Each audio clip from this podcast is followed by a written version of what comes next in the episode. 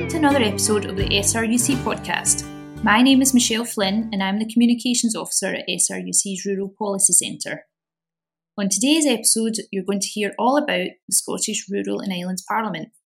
This is a grassroots democratic assembly which is part of the European wide network of rural parliaments. The Scottish Rural and Islands Parliament takes place in a different rural community every two years.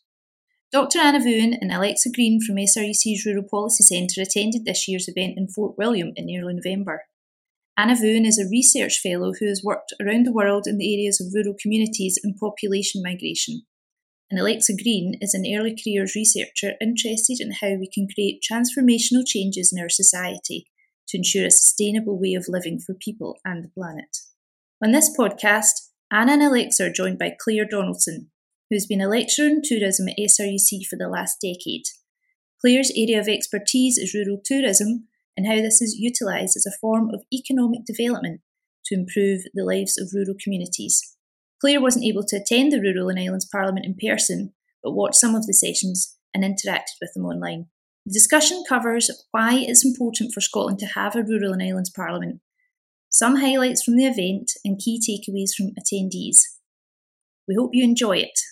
I'll now hand over to Ana, Alexa, and Claire to talk to us about their experience at this year's Rural Parliament. Hi everyone. I can kick off with my expectations and my impressions. As an European, I was aware of the European Rural Parliament, but I was never aware that Scotland had its own, which I think is incredibly valuable for communities and just rural matters in general.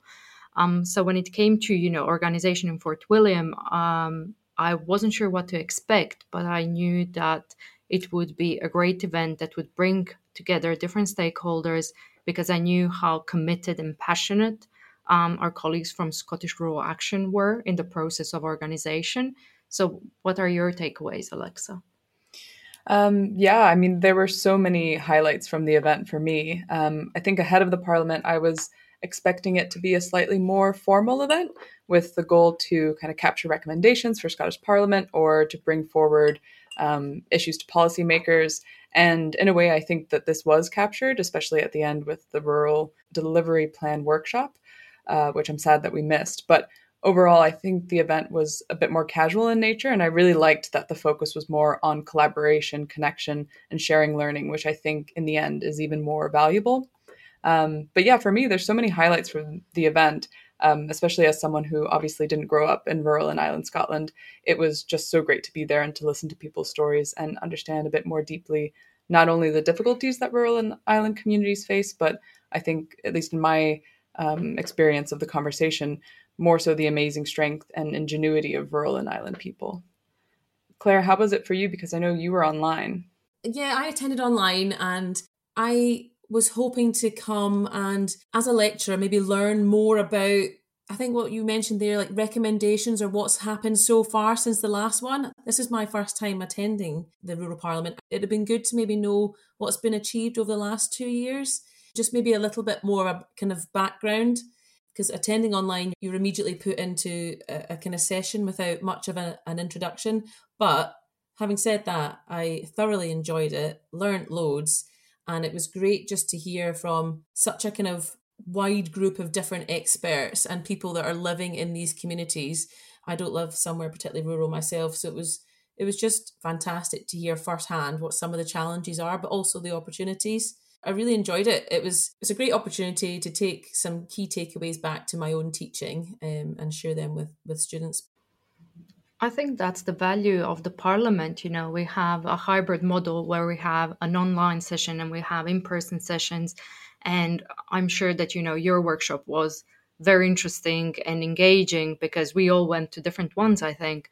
Um, for me, it was very insightful to be at the well being um, field trip because I learned about so many small organizations and so many valuable organizations that I've never heard about before and um, it just gave me the opportunity to connect with organizations communities and individuals that share my research interests.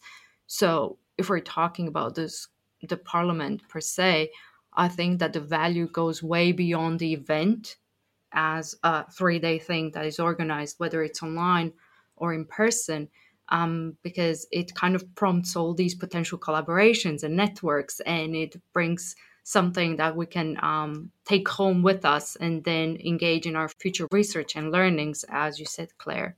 Yeah, I would definitely agree with that. And I think that at least being in person, um, the value add was not even just being at the event and being a part of the in person workshops, but also just the conversations that you were able to have with people on the sidelines. Or when we went on our field trips, we were in buses with one another. And so you were sitting next to someone you maybe didn't know or listening in on conversations um, that people were having behind you if you're if you're like me um, and i think those were really valuable for me at least to again hear some of the stories that people were sharing and see that there are actually so many similarities um, in the issues that people are facing, but also the lives that people are living, even though they're a part of different communities. Um, Claire, what was it like for you online? I think it's brilliant that they offer the online. Um, it's it's so crucially important for people that can't make it. And I think was there 300 people attending the event all in all. So it's you know it's it's it's great that you can now we can now do that. However, seeing the the program line up there's a part of me that wishes I could have gone to the study trips. Yes, I'm, I'm a rural business lecturer, but I specialise in tourism, and I think they had a community led tourism study visit. There was a few of the trips I looked at, and I thought I really wish I could attend those.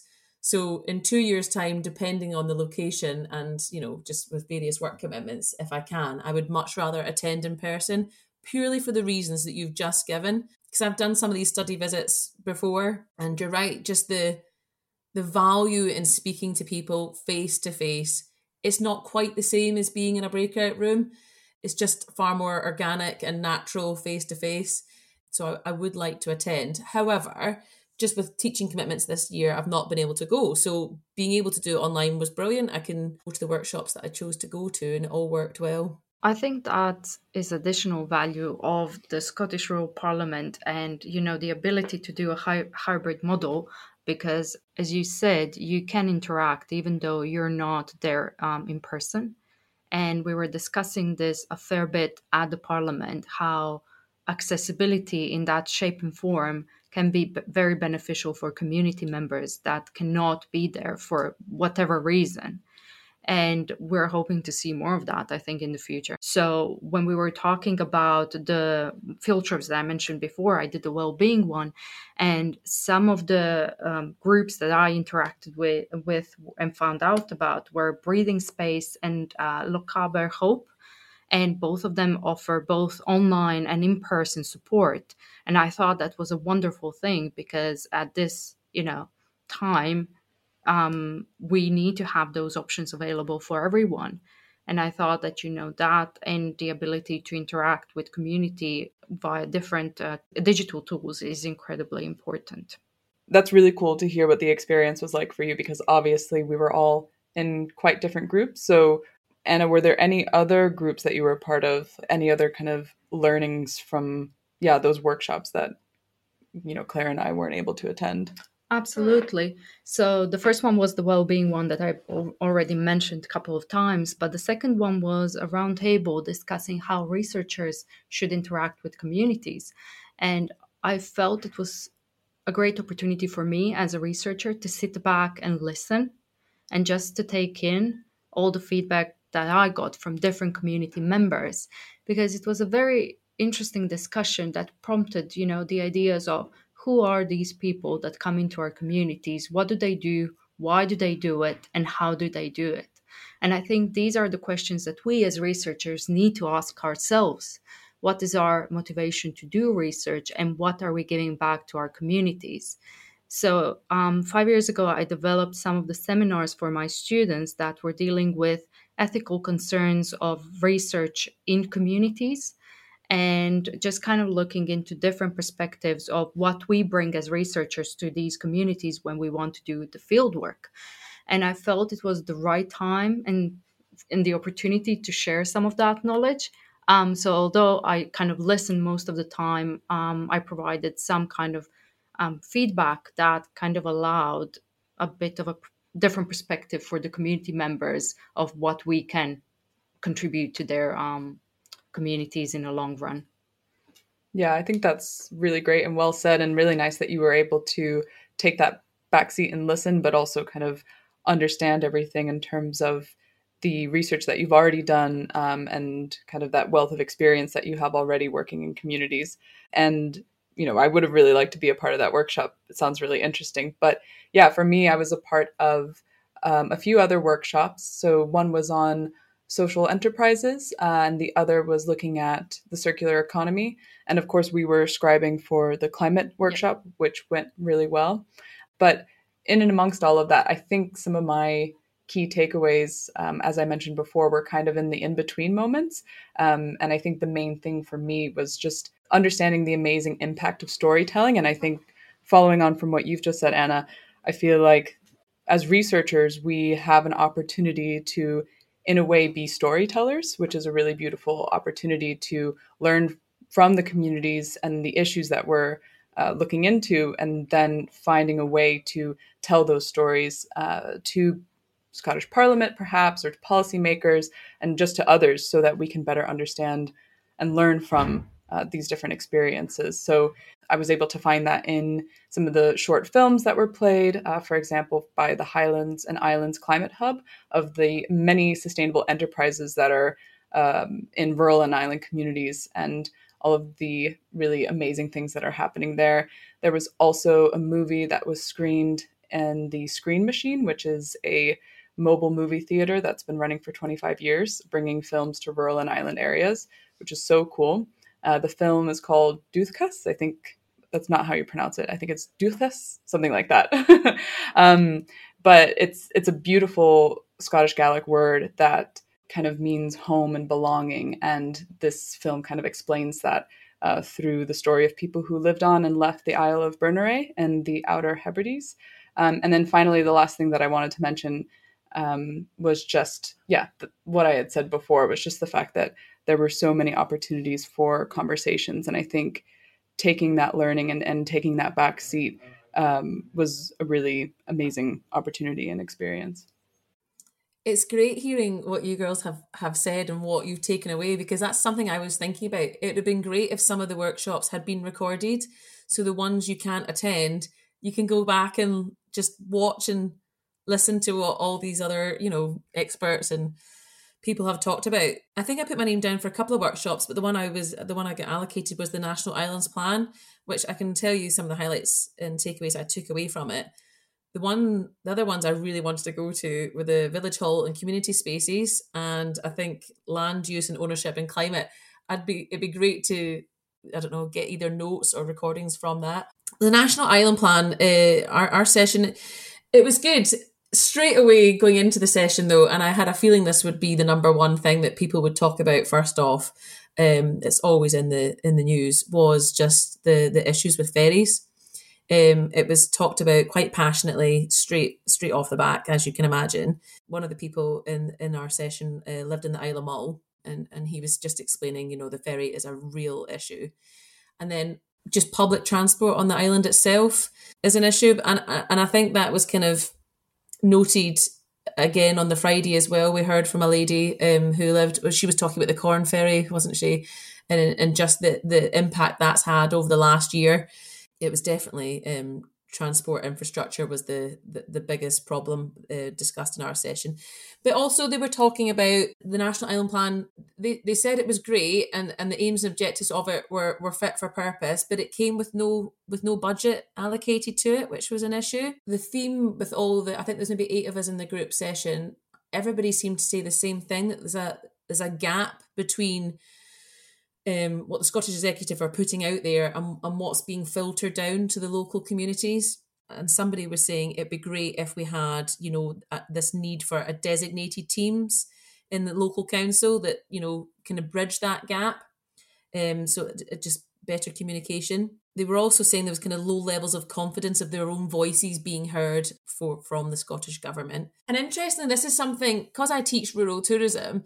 I hadn't really thought about this before. Um, it was one of the the people, that, as I say, that live in the Isle of Mull that mentioned it, and he was saying people that live there and have lived there their whole lives are maybe slightly disengaged or maybe potentially lacking motivation now. Whereas him being a newcomer, fresh blood, if you like, he was very engaged and he felt there was maybe not, he didn't use the word animosity, but maybe he, there was just a, you know, a slight reticence between being that newcomer and not wanting to kind of, you know, rustle the feathers of people that have lived there a long time. Um, so that was quite interesting to hear his perspective from that. But yeah, I think the main thing they were talking about was the to to bridge the gap kind of better leadership and engagement and participation between the, the two groups, um, being local communities and, and Scottish Government. But it was good. I learned a lot from hearing what they were all saying. It was interesting, all the different perspectives. I think that just reinforces why the Parliament is so important for Scotland in general. Because if we're thinking about all the knowledge that we gained and all the learnings from these sessions, we all wish that we could be at different sessions. We all wish we could hear more and learn more. But even the knowledge that we gained is so valuable for us and for our future work.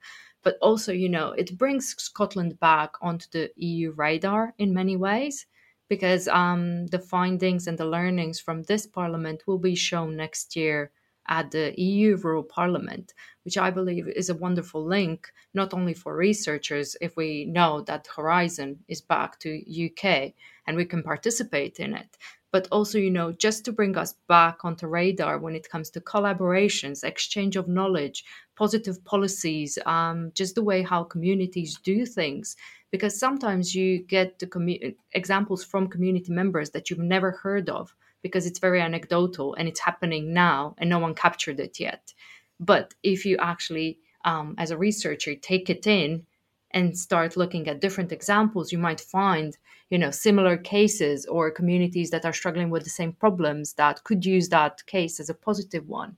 So I think the benefit of the parliament goes way beyond Scotland and it can be transferred onto many, many different rural communities. Obviously, not as a cookie cutter where you have, you know, um, the same model for everyone, but just bits and pieces and knowledge. And I think um, that is incredibly important. Alexa, what do you think? Yeah, I totally agree. And I think it just reinforces the idea that we probably get from most of these in-person meetings and, and parliaments and events is that we need to encourage more collaboration and we need more spaces for collaboration and for keeping in contact so that we don't lose these connections uh, for the next two years before the next parliament.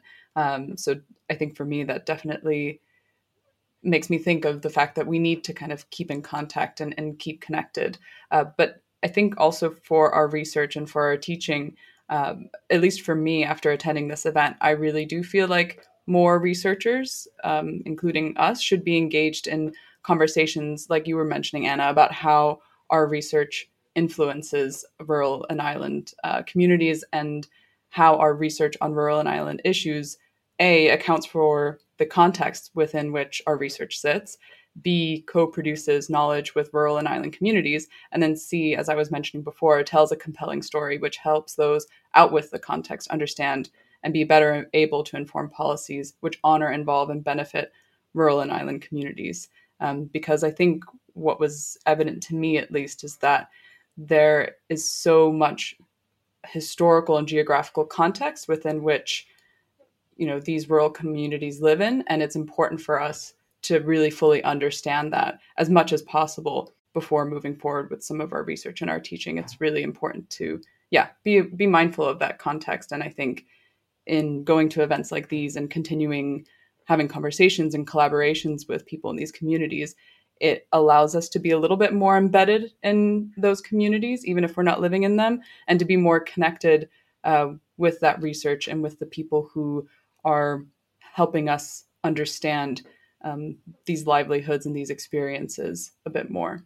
I totally agree. I remember on the on the Friday at the end, one of the, the questions that was asked for everybody was, you know, what do you think is the most important thing going forward? And everybody said the same thing. It was about sharing best practice, which is just basically knowledge transfer, isn't it? Just being able to learn from one another. And I got the impression that, yeah, maybe you're right. Two years is too long a time to not know what other people are doing right and so that you can replicate it. What I took from it as well for, for my own teaching was each island is so unique and has its own challenges, its own strengths, its own opportunities. And it's and it's one of these things that it's fantastic there is a national island plan, but one size doesn't fit all. Everybody has their own challenges. Some people, the, the ferry transport isn't an issue, but other people, you know, migration is just the biggest issue. Then there's affordable housing. There's just a different array of challenges for each for each island, and as I say, they were all different. But it was just brilliant to be able to hear and connect to everybody's everybody's stories. There was some brilliant sharing of solutions, hearing best practice uh, yeah, it was just there was a lot of positive influence going on. I think it um, definitely reinforced my belief that all of these factors, such as housing, migration, um, social exclusion, are interconnected. Not only in Scotland, Scotland, but our other rural communities as well, but specifically in Scotland. And at the rural parliament, it was very, very clear that all of like they're so interweaved that you cannot observe one without thinking about all these other factors. And community members are so well aware of that. And i really enjoyed listening to them basically simplifying and just kind of being very straightforward about this is the issue. These are the additional issues that cause this issue. And then um, thinking about potential solutions. And all these conversations are incredibly useful for all of us so when it comes to, you know, 225 rural parliament, and when, when it comes, as you said, two years is maybe too long, but at the same time, it gives you enough time to think about what's going on at the moment, what are the current practices, what's uh, happening policy wise, and we can look at the emerging trends.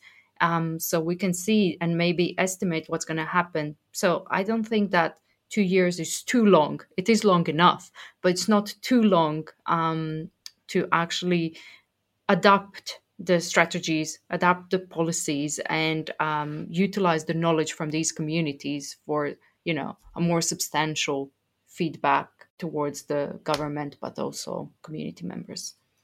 Yeah, I think that's a good point. That you know you need to allow for some time to allow the learnings from the previous parliament to sit in and to allow for some changes to happen as well. You know, change takes time and when you learn something new and you create a, a new connection with someone at an event, um, it doesn't always mean that you go straight into implementing those changes uh, right away. So it might those changes might take time, um, and so allowing that two year span would really hopefully create plenty of time for new engagements, new connections, and um, new integrations of different policies, etc. So um, Ana, what would you like to see at the next Scottish Rural and Island Parliament in 2025? I would like to see more sessions. Um, we had plenty this time, but there wasn't an opportunity for everyone to listen to them. So maybe a more inclusive approach in terms of recording the sessions. I think that would be incredibly useful. But also maybe extending the topics. When I say more sessions, that's what I mean. Um, onto different, you know, layers and complexities within rural communities. So maybe we can have a case study approaches where a specific community presents you know their realities in a specific session. So as you mentioned the isle of mull um, what's happening with their economy what's happening with um, the new short let um, law that came into the force on october 1st and what's going to happen with them in the future? What do they think? And as you said you know is the community more passive? Are they more active? Are they prompting the changes? Or they are kind of just sitting back and listening to what's going on, trying to figure out what's the next step. So I think these types of sessions could be incredibly useful for other communities just to understand um, how diverse the geographic landscape is and economic landscape of rural Scotland. I think that sounds really great. And it also sounds to me like an opportunity for researchers to be in the room to listen. I think one of the things that I would like to see at the next Scottish Parliament are opportunities for different tiers of involvement. So we talked a little bit about, you know, wanting to have a recording or um, just for people who maybe can't uh, participate or don't feel like it's appropriate to participate actively in a discussion because they might not be as well versed on the issues just to be able to listen in and to still gain those understandings and that knowledge i think would be really nice to see um, for example, I feel really lucky that I was able to attend, and I and I think my participation added something. But I recognize that there are so many people who were on the waiting list um, so many different community members who might have benefited from that face to face collaboration. So, yeah, again, I think it would be great to have options for people to listen in um, and maybe even for researchers to have that task of scribing, because I think that worked really well for our climate session. Um, and also, I really, really loved the field trips, and I think that it would be a good idea to continue to have those in the future. Um, and we talked a little bit about, you know, whether two years is too long. So maybe it would be nice to see either an in between event or some type of platform created to ensure that we can kind of continue those conversations and those connections um, to have something more to talk about at the next one. Claire, what about you? Well, I do hope to attend in person next time, purely just so I can go on these these field trips and these study visits. Because having done these through Erasmus and things, um, the the learning is just so invaluable when you get to do the the study visits. It's firsthand. You get to experience it. It's authentic. You can speak to the either the community group or the business owner, wherever it may be, and you just don't get that online online is, is is important. It's brilliant that we have this hybrid situation where you can as i can attend but the study visits or field trips you, you just can't do these unless somebody's walking around recording them which you never know that could happen in the future. But i agree with with ana. I think having more access to the sessions next time from 2025 would be great even if it's after the event's done just being able to um, have the the recordings emailed to you. I have a list of people that I'd like to contact just to find out a wee bit more information about the ones that I couldn't attend. So it would be great if some of the information was available, even even you know post event. Was Ana that mentioned um, case studies? These are always great. I mean, I use case studies all the time in my teaching. I think if they included a few best practice case studies um, next time, being able to see a good case study puts the learning and everything into practice. You can see what what's been done and how people can replicate it, and I think that's quite motivating, inspiring for people that are maybe, you know, don't know how to overcome whatever the issue may be, whatever the challenge may be. So I think opening up with case studies would be would be a good thing. I also want to mention, it's not really about the next 2025, but hopefully they're still included um, with the, the Scottish Rural and Islands Youth Parliament. I thought the girl Ellie that spoke at the end, she was just phenomenal. Um, she listed nine different things I think that they'd spoke about in their session, and I, I, hope they're included um, in 2025. I'm sure they will be. But I thought she was she was fantastic. I really like that you mentioned Ellie because I thought her speech was so inspiring, and I had an opportunity to have a very quick chat with her the day before. Um, so I didn't know she would be the one that will um, give the speech at the end of the conference. But she's so lovely, and just meeting some of the other youth members was um, very valuable because you could see that they are very passionate, very interested, very engaged, and they are keen to make the change, which is much needed in some of the rural areas.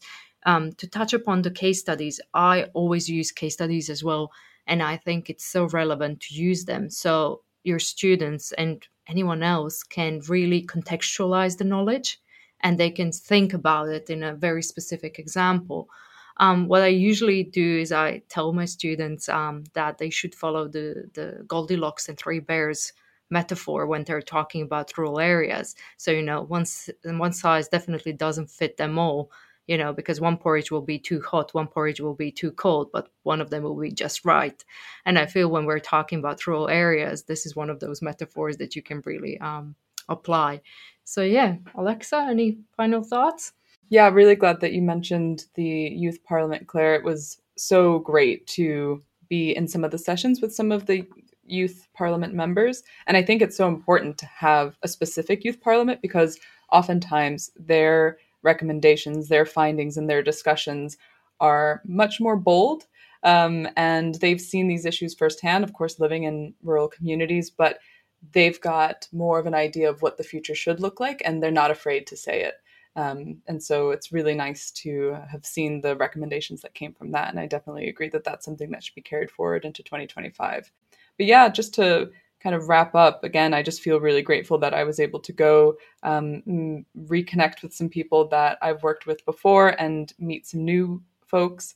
And yeah, just get that opportunity to really experience uh, what life is like for other people and the the different issues that maybe they're contending with, um, but also coming from that outsider's perspective, that fresh perspective, think of some of the ways that they can creatively um, handle some of the situations and um, thinking of different communities that they could also be connected with.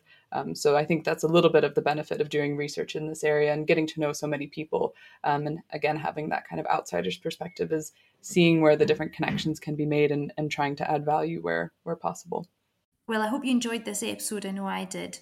If you'd like to find out more about the Scottish Rural and Islands Parliament, you can visit www.srip.scot or see the link in our show notes. SRUC's Rural Policy Centre is a knowledge hub for rural Scotland. We engage and collaborate with researchers, businesses, and communities to share the latest knowledge with policymakers in Scotland. To find out more about our work, please visit us at www.sruc.ac.uk forward slash Rural Policy Centre.